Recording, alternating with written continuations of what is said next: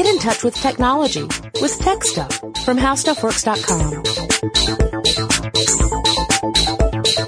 Hey there, everyone, and welcome to Tech Stuff. I'm Jonathan Strickland. And I'm Lauren Vogelbaum. And we are going to conclude our mega epic series on AT&T, the, the, uh, company that, uh, that could, because it was the only one that could. Huh.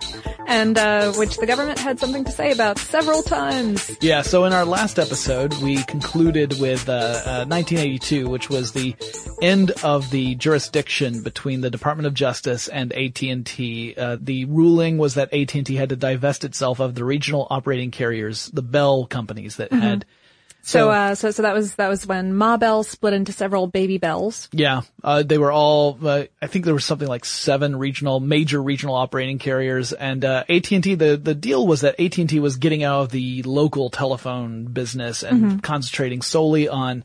Uh, on providing service for a long distance, as well as getting into the burgeoning computer industry. Right, which would be very important, or will be very important for this current episode that we are about to embark upon. Yes, this is uh I titled this in my notes as part three, getting to the bit that we're in now. Because I'm great at titles. So that brings us up to 1983 when AT&T opens the first commercial cellular telephone system in the telephone system. That was an interesting emphasis on that syllable in the United States in Chicago under Ameritech which was soon to be divested from AT&T according to those rules that we talked about laid down in the 1982 settlement of the antitrust lawsuit. But at that time, Ameritech was still under AT&T.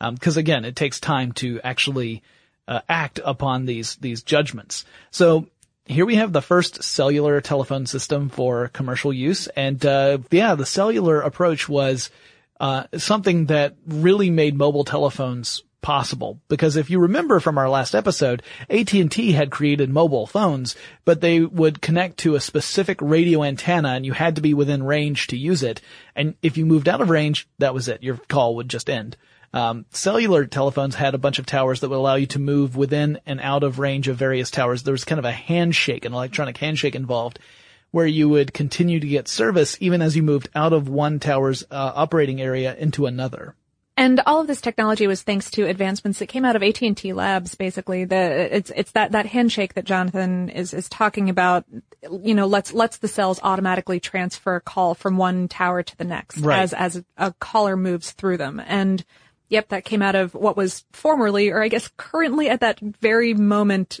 still Bell Labs, but would very soon become AT&T Labs. Yeah, so it's um one of those one of those crazy developments that gives us the ability to use technology the way we do today. Just imagine if we had not come up with that, if AT&T had not come up with it. And let's say that you know, it had been delayed several years. We'd be in a very different world right now. So it was pretty amazing stuff. That that same year, a uh, researcher at AT&T named Bjorn Stroustrup, which I'm sure I mispronounced his name terribly. I did not look it up. I didn't even write his name in my notes because I was unwilling to try to pronounce it. So um, he- he, he debuted C++ Yeah, that year. yeah. It was uh it was so much better than C. It got two pluses. But yeah, C++ is an object-oriented programming language that came out of the Bell Labs development laboratory. So uh, that's a little more redundant. And January 1st, 1984, it's early, y'all. So on January 1st, 1984, that's when Bell system ceases to be. Yes, this is the uh, official end of everything that that needed to end according to those agreements from 1982. Right. So now we've gotten to the point where AT&T is divested of those other companies and is its own entity. Uh, it retains long distance operations as well as the R&D labs and manufacturing. So all of that belongs under the umbrella of AT&T. And then all that local service is handled by those seven divested regional Bell Baby operating Bells, companies. yeah. Yep. And uh, that year, equal access carrier selection begins, which is a ruling by the FCC. Said that all telephone customers should be given a choice as to which long distance company they would use when dialing long distance numbers. So uh, that you know now the regional operating companies, even though they used to be part of AT&T, could not give AT&T preferential treatment. They could not say, this is the company that you have to use if you're going to make long distance. They had to give you open access to all competitors. So AT&T at that time also begins to lower long distance rates. Um, and they said that they said that it was improvements in their infrastructure that lowered costs, and that allowed them to lower the rates. Uh, really what I think was happening was that because they had, I mean, AT&T went from having nearly 150 billion in assets before the breakup to 34 billion, uh, after, after this Ma Bell to Baby Bell breakup, which is a 77% drop in asset value, which is pretty alarming when you're a giant company. Um, and so, so competitors at the time, like Sprint and MCI, were pricing to undersell AT&T pretty Right. seriously. You, you guys might remember some of the commercials that were coming out around that time of j- just the crazy backbiting price war stuff that was going on. And remember, you know, MCI was the, the company that had led the charge against AT&T back in the 70s that eventually evolved into that antitrust lawsuit. So this is, uh, you know, AT&T said that it's because of improvements in service, but in reality, I think we can say that this was so that they could remain competitive now that it was more of a level playing ground in the long distance space. And, uh, if they didn't lower their prices, then they had a real risk of losing their customers. Oh, right. The, you know, these, these two competitors and, and others as well would, would take huge gnawing bites out of AT&T over the next several years, but, um, but AT&T nonetheless would see a 620% increase in long distance calling between now and now being 1984 over the next 15 years. Wow. So, you know, long distance was still a very major thing because wireless didn't exist very yeah, much. we hadn't yet. really g- moved on to a post long distance world. I can't remember the last time I was charged for a long distance call that wasn't, say, an international call. Uh, it was about 2001 for me. Wow. So did everyone just move near you or was that when things changed? That's when I got a cell phone. Oh, gotcha. All right. Yeah.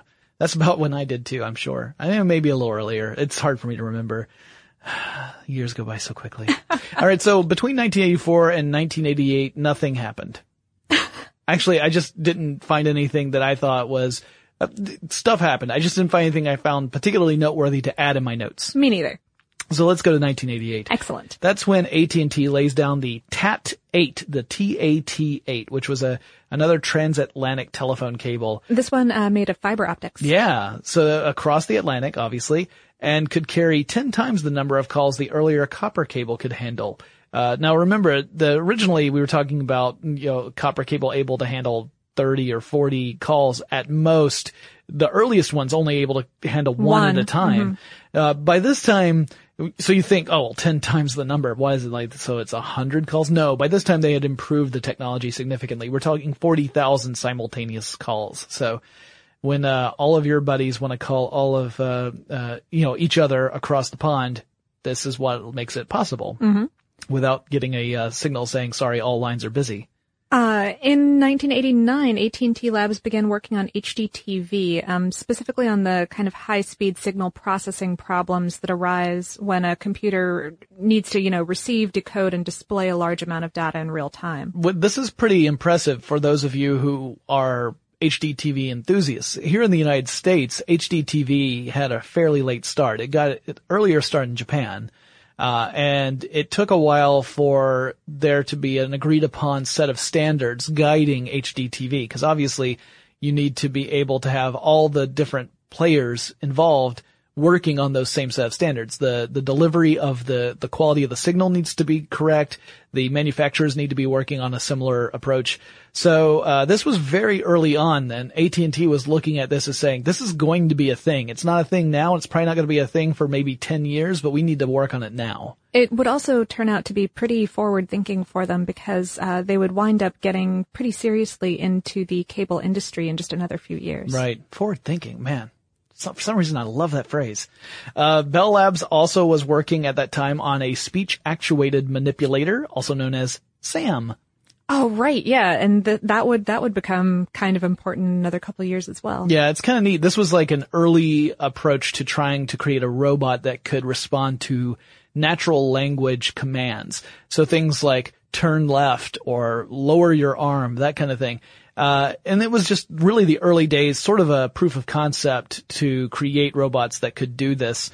Also meant that they were working very hard on improving just natural language recognition, which Right. is, that's incredibly difficult. It's hard Yeah. to teach a computer that you know, we can say the same command a hundred different ways. For the computer to be able to interpret all 100 of those variations as a single command and differentiate it from every other command is phenomenal. Yeah, especially in English, which is pretty messy in really wonderful ways. Yeah, when we start adding me. in idiom, that's really like, like wave it around like you just don't care. That robot is going to have some trouble. First of all, it doesn't care.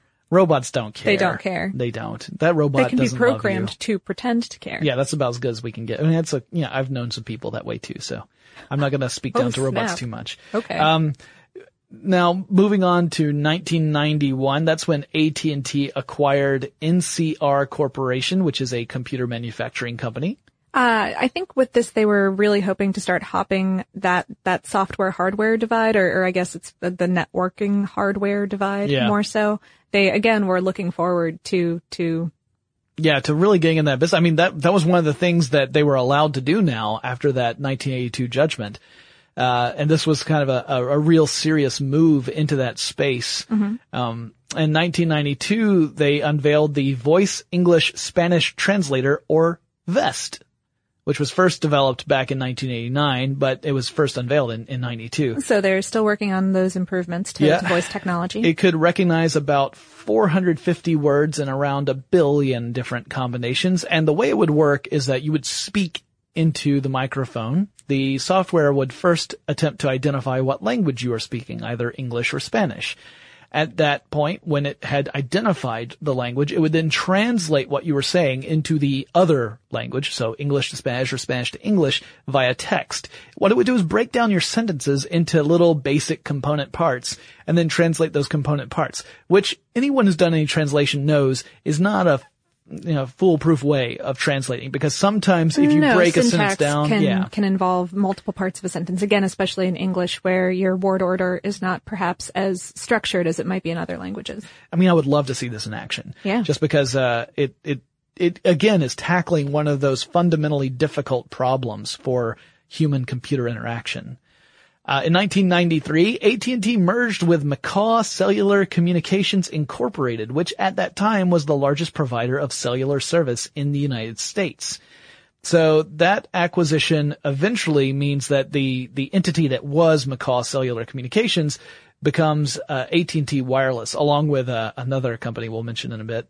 But um, uh, that same year, AT&T also introduced the Model 70 video phone. Yeah, that was kind of a video teleconferencing hardware. And, you know, that they had had such rousing lack of success with their picture phone that, that I, but, but, but they realized that people were more willing to do this A in a work environment and B on a computer than they were on, uh, on a phone. Yeah, so this was allowing simultaneous video uh, uh, transmission, so that it, it kind of predecessor to the video software we use today for Yeah. things like Skype or other uh, Google Hangouts, those kind of video hangout things. It also would allow some limited use of uh, letting like the person who's calling you uh, manipulate files, so you can open the files within it and have. So it's kind of like a, a video conferencing system. Mm-hmm.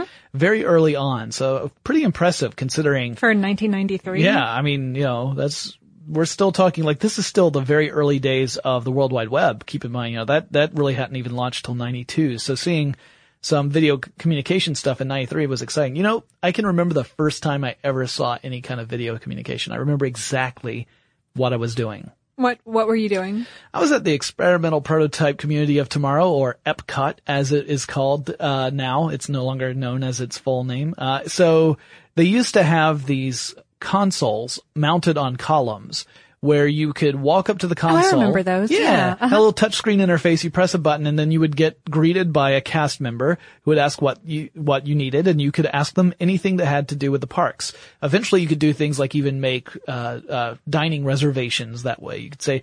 Uh, I would like to eat at Mexico at noon, and they would they would make that Mexico being the pavilion in the World Showcase. They wouldn't actually They wouldn't ship you to Mexico. teleport you to, no. No, we still don't have that technology. I'm waiting on it. I, I wouldn't, I wouldn't put it past Disney to just have that in the back pocket, but Yeah, but it must have been right around this same time, uh, right, right in the early '90s. Right. Uh, speaking of names no longer meaning that long drawn out thing that they used to mean, in 1994, that's when AT&T legally changed their name from the American Telephone and Telegraph Corporation to just AT&T Corp. Yep. or corporation. I Yeah. guess. I mean, the corporation stays the same. Yeah, yeah. But it was just AT&T. So now it's kind of like, as telegraphs were no longer a thing. kind of like when you uh, look at certain names that used to mean one thing, now it's just the initials. So you might ask like, what does AMC mean? And it used to mean American Movie Classics. Now it's just AMC. That's just the name.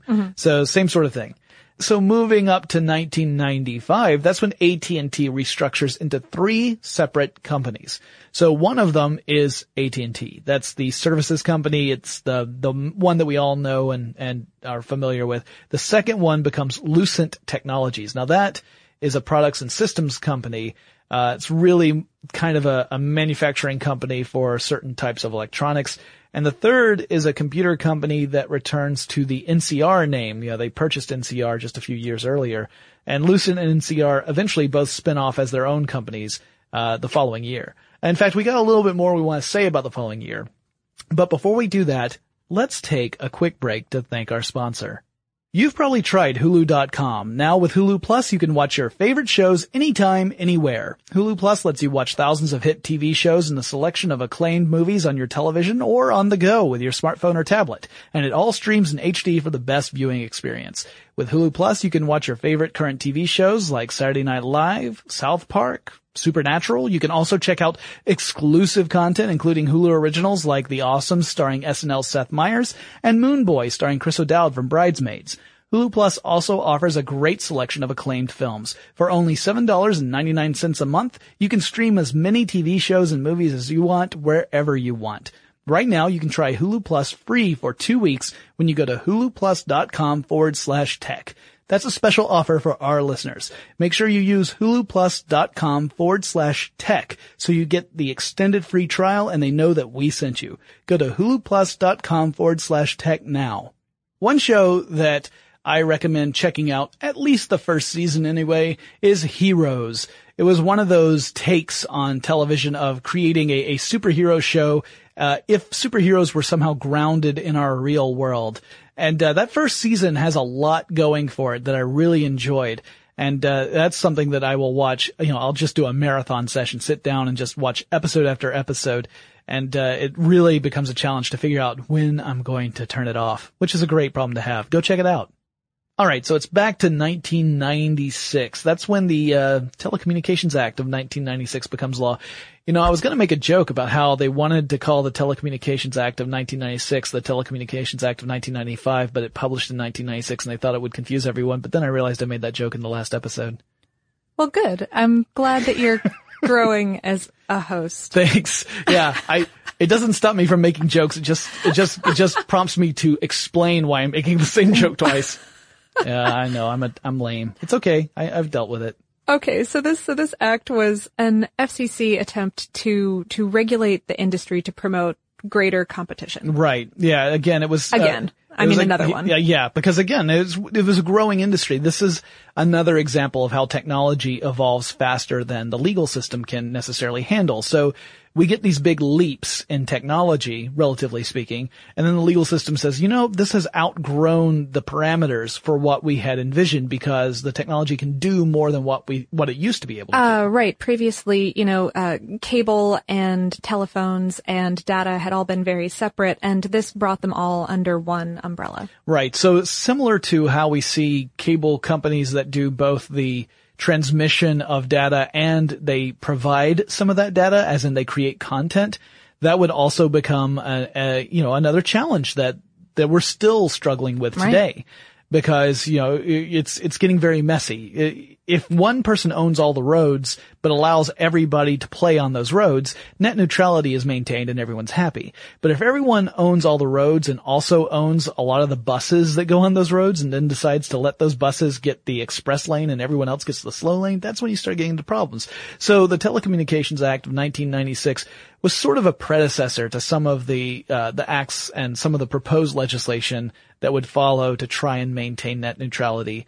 Um, and of course, that, like I said, that's a battle that's still ongoing to this day. Absolutely. 1998, that's when AT&T signs a merger agreement with TCI, which was a cable company. Yeah, they were also working at the time on converting their entire network from analog to digital data delivery. So Yeah. And 1999, if you remember from our last podcast, this is actually when that final electromechanical switch was switched over to Right. computerized switch. Uh, I, I bet there was a big ceremony. Uh, I hope that electromechanical switch is enjoying retirement. But AT&T also went back to the consumer local telephone business because it introduced a residential service in New York. So first time AT&T gets into the local telephone service since it had divested itself of those regional bell companies. back in 1982, Yeah. right? Um, they also completed that merger with TCI and started looking to acquire a second cable company called Media One. Yeah, they're really serious about now. And they also rolled out the largest DSL initiative in the industry for broadband customers. Uh, I was never a DSL customer. I, I was always a, a cable modem customer, but I've got a lot of friends who use DSL for both, uh, f- voice and data. And, uh, yeah, that was, that was a big deal back then. Oh, sure. Uh, well, at, at the time, long distance revenue was decreasing for AT&T at a rate of about 20% each year due to these, these changes in the way that the world was working and the Yeah. way that people were accessing information and telecommunications. And, uh, so, you know, they were, although they, they were working and they had spent some hundred billion dollars on acquiring these cable TV companies, they were still pretty dependent on long distance as, as a profit. And Right. so they were kind of, they were kind of scared. Yeah, they had to look at other means of generating revenue because with the the threat to long distance looming and getting getting worse each year, they knew that if they were to have any viability as a as a any type of company, let alone a major, enormous company, they had to get into new types of business. And uh, so, it was, you know, terror is a great motivator, as it turns out. Uh, and they they really doubled down on the broadband approach, and it ended up paying off big time. Oh, Also in that year, in 1999, AT&T started research into something, one of my favorite subjects because it's so crazy and wonky, quantum computing. Ooh. Yeah, so they're you know over at uh, AT&T Labs looking into quantum computers. Um, we've mentioned quantum computers in uh, earlier episodes of tech stuff, but just to let you guys know, they are crazy, y'all. So your basic computer relies on binary uh, computer language, which are zeros and ones. Your quantum computer relies on those are also known as bits. The quantum computer relies on qubits. Now, a qubit theoretically um, actually, I guess really, because there have been quantum computers built, they just don't last very long. A qubit can act in superposition, meaning that it's both zero and one and all values in between At the same time. simultaneously. Yeah. So theoretically, you can use a significantly powerful quantum computer. It has to have a certain number of qubits for this to be viable, but you could use a, a powerful quantum computer to solve certain types of problems much more quickly than you would with a classical computer. Not all problems would be great in a quantum computer, but if it's a problem, for example, trying to figure out which two enormous prime numbers were multiplied together to get this particular product, a quantum computer could do that way faster than a classical computer. A classical computer might take hundreds of years to solve a particularly difficult problem. A quantum computer might do it in a in an hour, uh, and it's all because it's able to solve. I'm oversimplifying, but it's able to solve multiple versions of the the problem all at the same time, and then assign probabilities to which one is the correct answer. So AT&T was looking into that as early as 1999. So 2000. Uh, all right. Well, now they've got the acquisitions of TCI and Media One, which makes AT&T the largest cable company in the United States. Um, the service is called AT&T Broadband, and AT&T itself reorganizes again into three major companies. So you've got AT&T, AT&T Wireless, and AT&T Broadband. And uh, th- that's also the year when data traffic overtakes voice traffic on the AT&T network for the first time. Um, not surprising, but uh, I'm I'm sure now there's way more data than voice. Uh, it has to be overwhelming at this point. even though these these acquisitions of TCI and Media One were really terrific for AT&T and moving them in in a direction that the company thought was going to be really great, they, they'd spent over a hundred billion on those acquisitions, and they'd kind of gone into debt in order to do so. Um, you know, the the company was in a little bit of trouble, and they were hoping by by separating out into these three separate services that they were going to be able to isolate that debt and also, uh, you know, hopefully raise some funds on the stock market, which the folks running the stock market kind of picked up on. They, they, they sort of saw through this clever plan and, um, and the company would wind up losing another hundred billion in market value over the next couple of years. Ouch. Um, so, so the company was not doing, I mean, it was moving in interesting ways, and I think that you know doing clever stuff. Right. But In the long term, the moves they made were, were good choices, but in the short term, it meant that they suffered quite a bit because, you know, we were, we've talked about how AT&T, it was built on the foundation of long distance telephone service. When that stops becoming a way of generating significant revenue, it doesn't necessarily matter if your company has diversified, uh, if everyone still identifies your company as being a long, ser- long distance service provider. Uh, right. Also, you know, up, up until that point, they had been, they had been depending on long distance profits to drive the company, but, but long distance was losing revenue, um, at a rate of 20% each year. Yeah, so it was obvious that they had to start really investigating other opportunities. So this broadband opportunity was a chance for them to kind of uh, really shift major gears in what their company is all about and remain a viable company. Because I mean, you know, fear is a great motivator, as it turns out. If you're scared, then you you're willing to try some some pretty. Uh, pretty Drastic. radical things. Yeah. And in this case, they really went in broadband. And it turns out that it wasn't, you know, it wasn't a bad idea. In fact, 2000 also was the year when AT&T saw more data traffic than voice traffic on their network. It was the first time that had ever happened. I wouldn't be surprised if that is, you know, obviously multiplied many times now because look at the enormous amount of data that transfers through whether Yeah, and your calls aren't usually taking up quite as much as Yeah. like YouTube would. right video you know? and you've got you've got file transfers i mean that that takes up a lot of of space so i'm sure that uh that might have even been the last year that they saw you know or maybe 1999 was the last year they saw voice traffic being greater than data traffic would uh, not be surprised. 2001, however, that's when AT&T Wireless becomes an independent company. It spins off from AT&T. It's uh, its initial public offering, uh, which you know is is stock market terms for for going public and selling shares. It's like a debutante ball for stock. like that. It was the largest IPO in American history at the time. Yeah, yeah, big deal. And uh, also, that was the year when Comcast offered to acquire AT and T broadband, and AT and T said, "You know what? We will accept your kind offer, sir. Thank you." all, all of this hullabaloo over, over, you know, kind of diverging and, and trying to split stuff up and manage their debt didn't prevent innovation. Later that year, um, their customer service system, How May I Help You, Ah, yes. debuted. Again, which, more natural language. more natural language stuff, which I think is probably the point that they were trying to come to with all of these previous natural language related. I mean, I mean, maybe not the specific point, but they were like, Yeah. hey, you know what would be really useful for this? Um, it was an excellent application. Customer yeah. service. So yeah, the idea is that when you call in, you get a uh, automated response. So it's not an actual quote real human being on the other end. Uh, end quote. It's rather a kind of robot, but they try and have as realistic a synthetic voice as possible. And the goal is to allow the, the customer to use whatever language that he or she needs to express the problem they're having.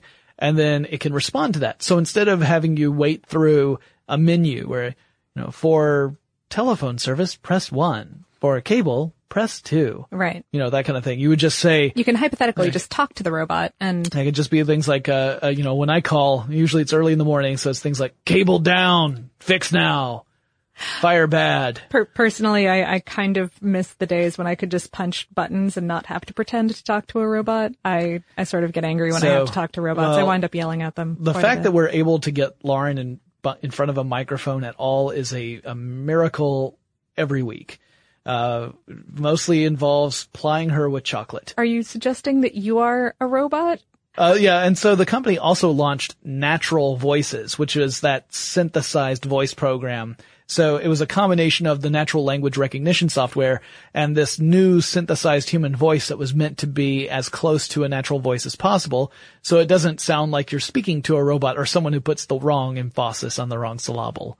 Um, I don't know if you've ever had one of those calls where it's like, hello, thank you for calling the service, you know, Oh, yeah. Tuesday. like, yeah, it's just weird. So, you know, getting that to be more natural obviously creates a better customer experience for most people, I would say. Of course. Uh, they were also around that time working on a bunch of um, greater greater network related issues. Mm-hmm. In 2002, they, they they rolled out Yeah, new optical network, which was, uh, the idea of the optical network was to decrease the the problems that would arise in the event of a natural disaster or a massive failure. So it's kind of a response, emergency response for an infrastructure, meaning that if there were, say, a, a, hurricane hitting the eastern seaboard and the phone lines went down, this would help them respond faster to get that repaired and return service, which is obviously important for any kind of emergency situation.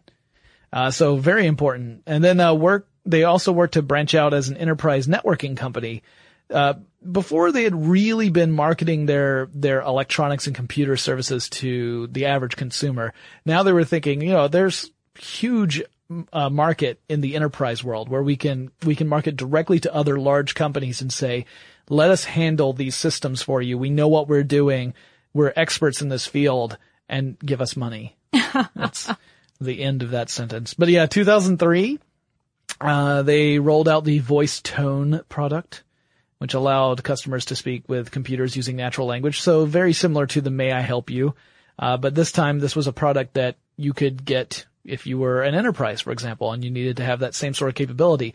So something that had been developed for in-house AT&T use, or at least within their customer service department. Became now, a saleable product. Yeah, it's an actual product. Uh, always a good idea if you are able to create a you know a usable system for that that's modular that other people can use uh, in their own networks.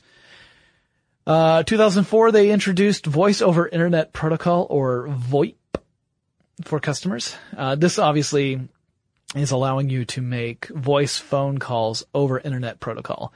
So it's using that same packet switching kind of software that uh, uh your regular internet traffic uses, but for voice uh, voice communication. Um, I had friends who had VoIP call uh, like telephones, yeah. VoIP telephones, which were. You know, the idea was that you know using the data service was sometimes uh, a, a, cheaper alternative to using voice service, uh, like regular voice lines. The there are, or at least there were, some drawbacks with VoIP phones, especially early days. Uh, involve like if you were to dial in nine one one uh, it wouldn't necessarily know to route that call to the closest uh, center. Center because sure. yeah, because it, it would be over internet protocol, not so it might over be going the phone lines. Through, right. Yeah, I might make a the call. The closest one to the server. Yeah, I might, yeah, I might make a call in Atlanta and get Tucson, which mm-hmm. isn't terribly helpful if my house is on fire. Unless my house happens to be in Tucson, in which case I don't know why I'm in Atlanta making that call. But, Me neither. Yeah, but you know, you know, stranger things.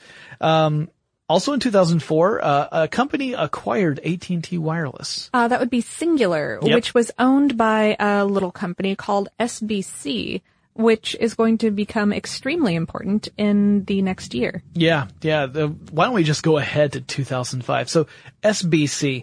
All right, SBC. Now, this is one of those companies again that had named itself after its initials. So originally SBC stood for something, not just not just those letters, right? Uh, yeah, that would be Southwestern Bell Company, what? aka it was one of the baby bells that split off way back in 1982. It started out as the smallest baby bell, but um, but under the lead of a man named Ed Whitacre, who who had been working for Southwestern Bell all his life um, through through a whole lot of, of very savvy machinations of his to bring the company into all of this data and cable and et cetera stuff that AT&T was, was trying Not to, to get into. Some very wise acquisitions. Yeah, and some very wise other Baby Bell acquisitions. Yeah, meaning that had become the largest Baby Bell. Yeah, that 1982 decision that was handed down to divest AT&T of all these properties uh, it, you know, the intent was to try and break up these monopolies. SBC had been growing year over year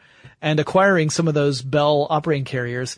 Uh, so the, while it avoided a monopoly with AT&T at that moment, it kind of ended up sort of creating at least a, if not a monopoly, an, a mega company in SBC. And then in 2005, SBC, you know, plays the trump card by acquiring AT&T. So the, the uh, sub company has now become the parent company, although they then chose to change their name to AT&T.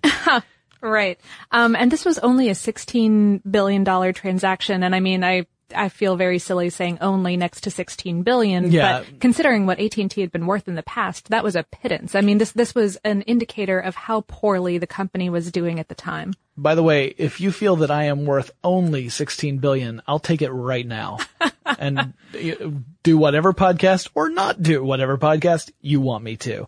Me too. Me too. Yeah. All right. So that's, that's, uh, in fact, you know what? I'm generous. You get two for one, eight billion apiece. All right. So, uh, one of AT&T's former regional carriers acquired AT&T. That's the story here. It reunites those companies. So now we've got long distance and regional reunited formally. Uh, c- keeping in mind AT&T had already gotten into, uh, regional calls again, starting with that New York mo- market. Right. And, uh, SBC is now AT&T Incorporated. And the company owns around 11 of the 24 Bell system companies. Now keep in mind, those regional operating carriers were kind of representative of larger buckets of companies. So 24 total, uh, out of the, you know, that fell within the seven regional ones. Um, AT&T now has 11 of those 24 back. So it's not as big as it was before the judgment was handed down, uh, in that 1982 case, but it's, it's big. It's big again. It's very big. It actually kind of amazes me. I, I didn't come across anything. I didn't really dig deep enough, I think, but I didn't come across any news items about whether or not there was, there were any alarms raised over the fact that SBC, a former, you know, part of AT&T was now going to acquire AT&T and therefore partially negate this judgment. I didn't see anything, but then I, I would imagine there had to have been some. some I, I imagine that they had their eye on the situation, and I mean, they, they can't not have. I mean, the federal government is is all up in AT and T's fries. Yeah, so. and, yeah, and especially recently. I mean, it, it's, but it's kind of funny because we've had this story multiple times. We've done three podcasts about AT and T, and the story of AT&T getting really big and the government stepping in and saying, "Hey, let's take a look at this, guys," has happened several times already. Uh, don't know when we're gonna learn that lesson, I guess. Well, anyway, let's, let's move on to 2007. Well, okay. Uh, wh- one, one more important point for 2005, Oh, which sure. is going to lead directly into 2007, is that around this time, Steve Jobs began working with Cingular, which again um, was part of SBC. was part of SBC, to develop the iPhone and features specifically for it. Right. And, Um, uh, and that, that agreement included a five year exclusivity agreement, meaning that Cingular would be the only carrier to carry the iPhone for five years. Right. And, uh, and in addition to that, like roughly 10% of iPhone sales in stores, a slice of Apple's iTunes revenue. Um, and, and this was all for the development money that Cingular Labs was providing and also, um, for, uh, for a new, a new feature called visual voicemail, um, which would become the consternation of many human people right. several years later. Um, and, uh, and, and a revenue sharing agreement that would work out to about 10 bucks a month for every iPhone customer's AT&T or Cingular at that time bill. Right. So then SBC acquires AT&T. SBC becomes AT&T Incorporated, which means that the Cingular becomes AT&T essentially again. So uh, that means that the iPhone in 2007, when it premieres and blows everybody away, Steve Jobs up there on that stage and showing off this gorgeous device that everyone didn't know they needed, and now were convinced that absolutely they needed this right now. Gosh darn it. Um, would go exclusively in the United States to AT&T, Right. which was a, a huge boon for them. I mean, that, that absolutely. it was, you know, it's hard to really put into into words how influential the iPhone has been because even if you don't own an iPhone, if you own a smartphone, the iPhone has influenced that design, obviously. I mean, a lot of the design elements that you see, while they may not be a, you, you know, you might not say, oh, they copied Apple. Maybe they went very much out of their way to not copy Apple, but that means that Apple influenced them. Oh, sure, sure. So it's pretty amazing stuff. And of course, uh, I mean, I remember the, the craze that went out when the iPhone came out. Me, I was like, eh, I'm going to wait a few more months because Android's coming. And, uh, and so I did. I, I waited it out and got myself an Android phone. Uh, my wife has an iPhone and we fight. That's a different podcast. 2007 was also the year that AT&T announced that that wireless services were going to be the main focus of the company. And I mean that was kind of obvious following their huge investment of the in the Right. iPhone. In hindsight, we can definitely say it's obvious, but keep in mind that before the iPhone, uh, and while wireless was definitely becoming important because everyone was adopting cell phones, Mm-hmm. smartphones had not really taken off in the United States in the consumer market at all. And no one could have predicted how big they would become so shortly. Right. So that that was a very wise kind of move on their part. It, Mm-hmm. you know, some people might say it was a little late on their part, but I think considering Well- that you there was no way of knowing at that time what was going to happen, it was Sure. it was the right move. And and you know they they would spend 70 billion on acquiring spectrum and on building out wireless networks in the next 3 years alone. So they were pretty serious about it. Yeah, although if you lived in New York or San Francisco, you had a lot to say about that AT&T service in those early days on the iPhone. Uh, Sure. I, I don't live there, but since we work in technology and a lot of our peers work in San Francisco or New York, we were bombarded with complaints. Heard heard a bunch about that one. Um, also in 2007, as a side note, Ed Whitacre announced his retirement from AT&T. He would go on to um, basically turn General General Motor Company around from its bankruptcy in 2009. I always find it very admirable to see people who are just incredible leaders move on from one position to another, not even necessarily for, for profit, but because they like the challenge of Yeah. taking a company that's struggling perhaps, or maybe just not performing up to expectations and really turning it around. I always find those stories interesting and too. especially I kind of I kind of want to look more into into this into this dude because he was um uh, you know he started as an industrial engineer Yeah. and and worked in engineering before he moved all the way up through the company to become its its CEO. That's And- also a, a phenomenal story because what we again we hear all those stories about people who just come out of business schools and go into leadership roles without having actually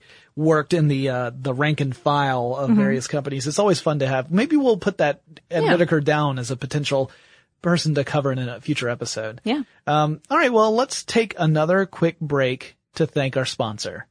All right, so 2007, we've got that uh, AT&T with the iPhone. They have the exclusivity deal, which would not last uh, five years. Like it wouldn't be 2012 before uh, the iPhone was available on other carriers in the United States. It would actually be 2011. Do you have anything between 20 uh, 2007 and 2011? I do not. All right, so uh, nothing happened in 2008, 9, or 10. The universe ceased to exist Yeah, we- briefly. We, all just took a break. You know, we were all, you know, we were watching television or something. 2011 rolls around and AT&T's exclusive hold on the iPhone in the United States ends. Uh, and also AT&T makes a move to acquire a rival cellular company. T-Mobile, yeah, and that one, in fact, would get the strong attention of the FCC. Yeah, and the Department of Justice, as it turns out. Yeah, so mm-hmm. so I remember hearing about that, and immediately my response was, "Please no." No, no, Yeah. no, never. Why? because AT&T and T-Mobile, while, you know, AT&T is the second largest cellular service company in the United States, the first being Verizon. The third is Sprint and the fourth is T-Mobile. Now, AT&T and T-Mobile both work on the same general technology for cellular service, whereas Verizon and Sprint work on the other one. So the one that AT&T and T-Mobile uses is the one that most of the world uses.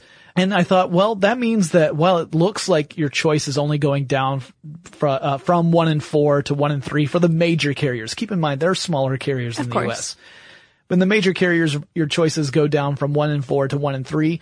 In effect, it really meant that if you wanted that particular type of technology where you could theoretically be able to use your phone in other parts of the world, depending on how your plan worked that out, um, you only had one choice if AT&T were to acquire T-Mobile, at least one major choice that had a lot of support in the United States. So I was very much against it. I was not the only one no. there were lots of uh, people w- that were just leading the charge against this potential merger. Uh, AT&T and T-Mobile would meet with the United States government multiple times to kind of give testimony as to why they thought this was a great idea.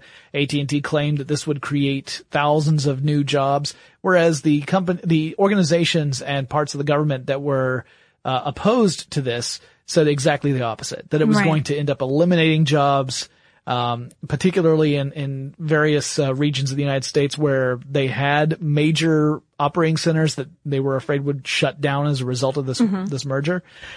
So yeah, it was a big deal. Um, the approximately thirty-nine billion dollar deal. Uh, Sprint launched a project called No Takeover. So Sprint, Huh, wow. Sprint's like, you know, guys, I know we're not directly involved in this merger, but we would be directly affected by it. So that's why they launched a, a, a campaign to raise awareness and to, to get some more traction against the move. And the U.S. Department of Justice and the FCC opposed the deal.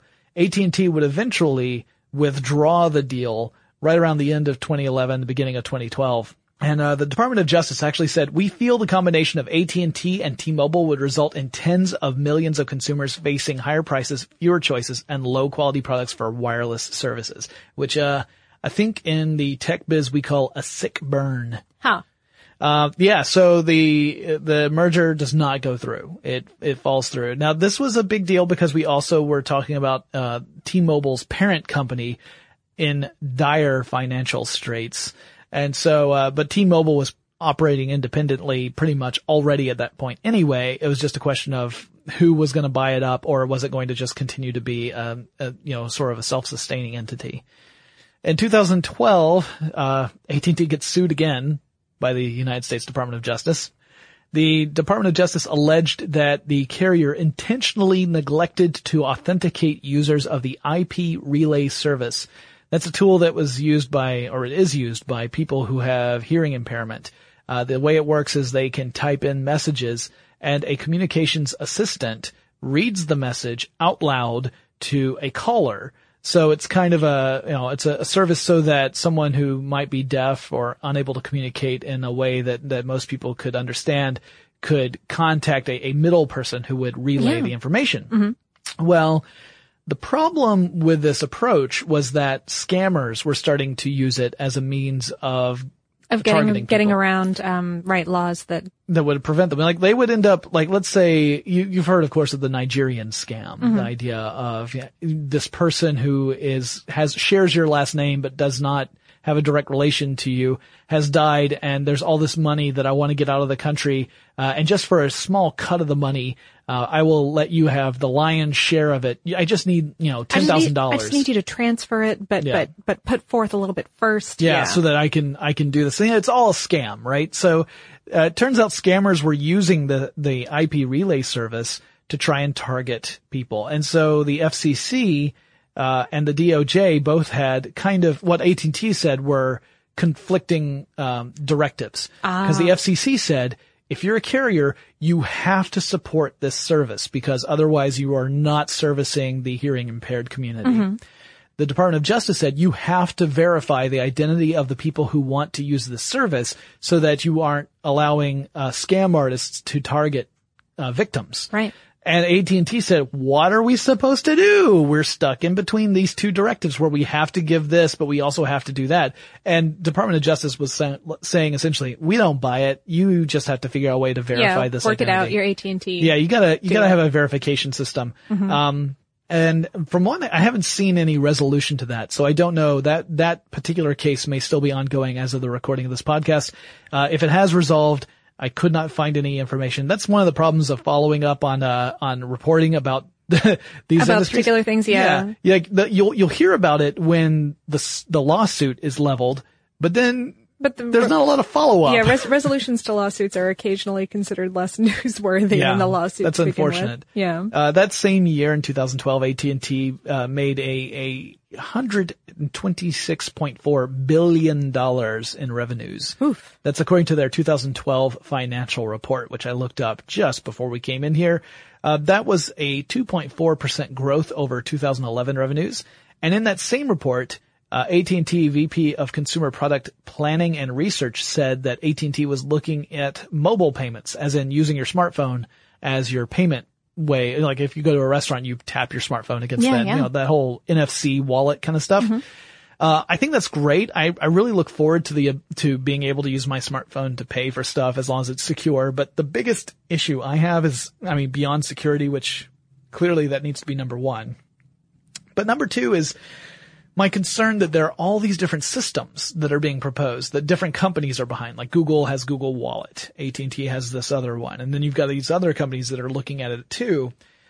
If all of them are using proprietary language for their systems, that means that the merchants have to choose which system are they going to support. Because, you know, I doubt that most of them are going to have some sort of multiple support. That would be expensive for them to be part of all these different programs.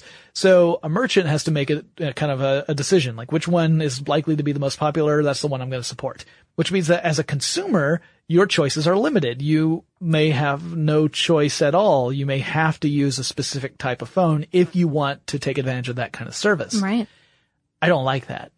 Uh, I like it when everybody is using using the same basic set of language, so that the merchant can have a single Yeah. device, and no matter what phone you use, you can use it as long as it's compatible with that device.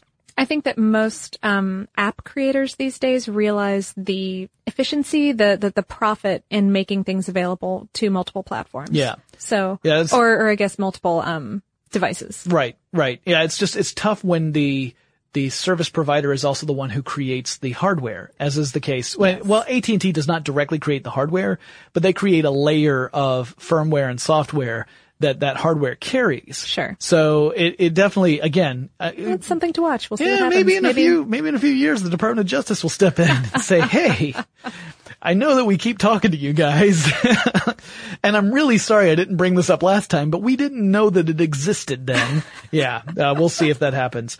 But um, there's also some other interesting stuff mentioned in that report that AT&T is working on, stuff that I find really exciting. Again, the whole proprietary network stuff is a it could be an issue, uh, but it's still exciting technologies like vehicle to vehicle communications. AT&T labs are looking into that. Vehicle to road communications.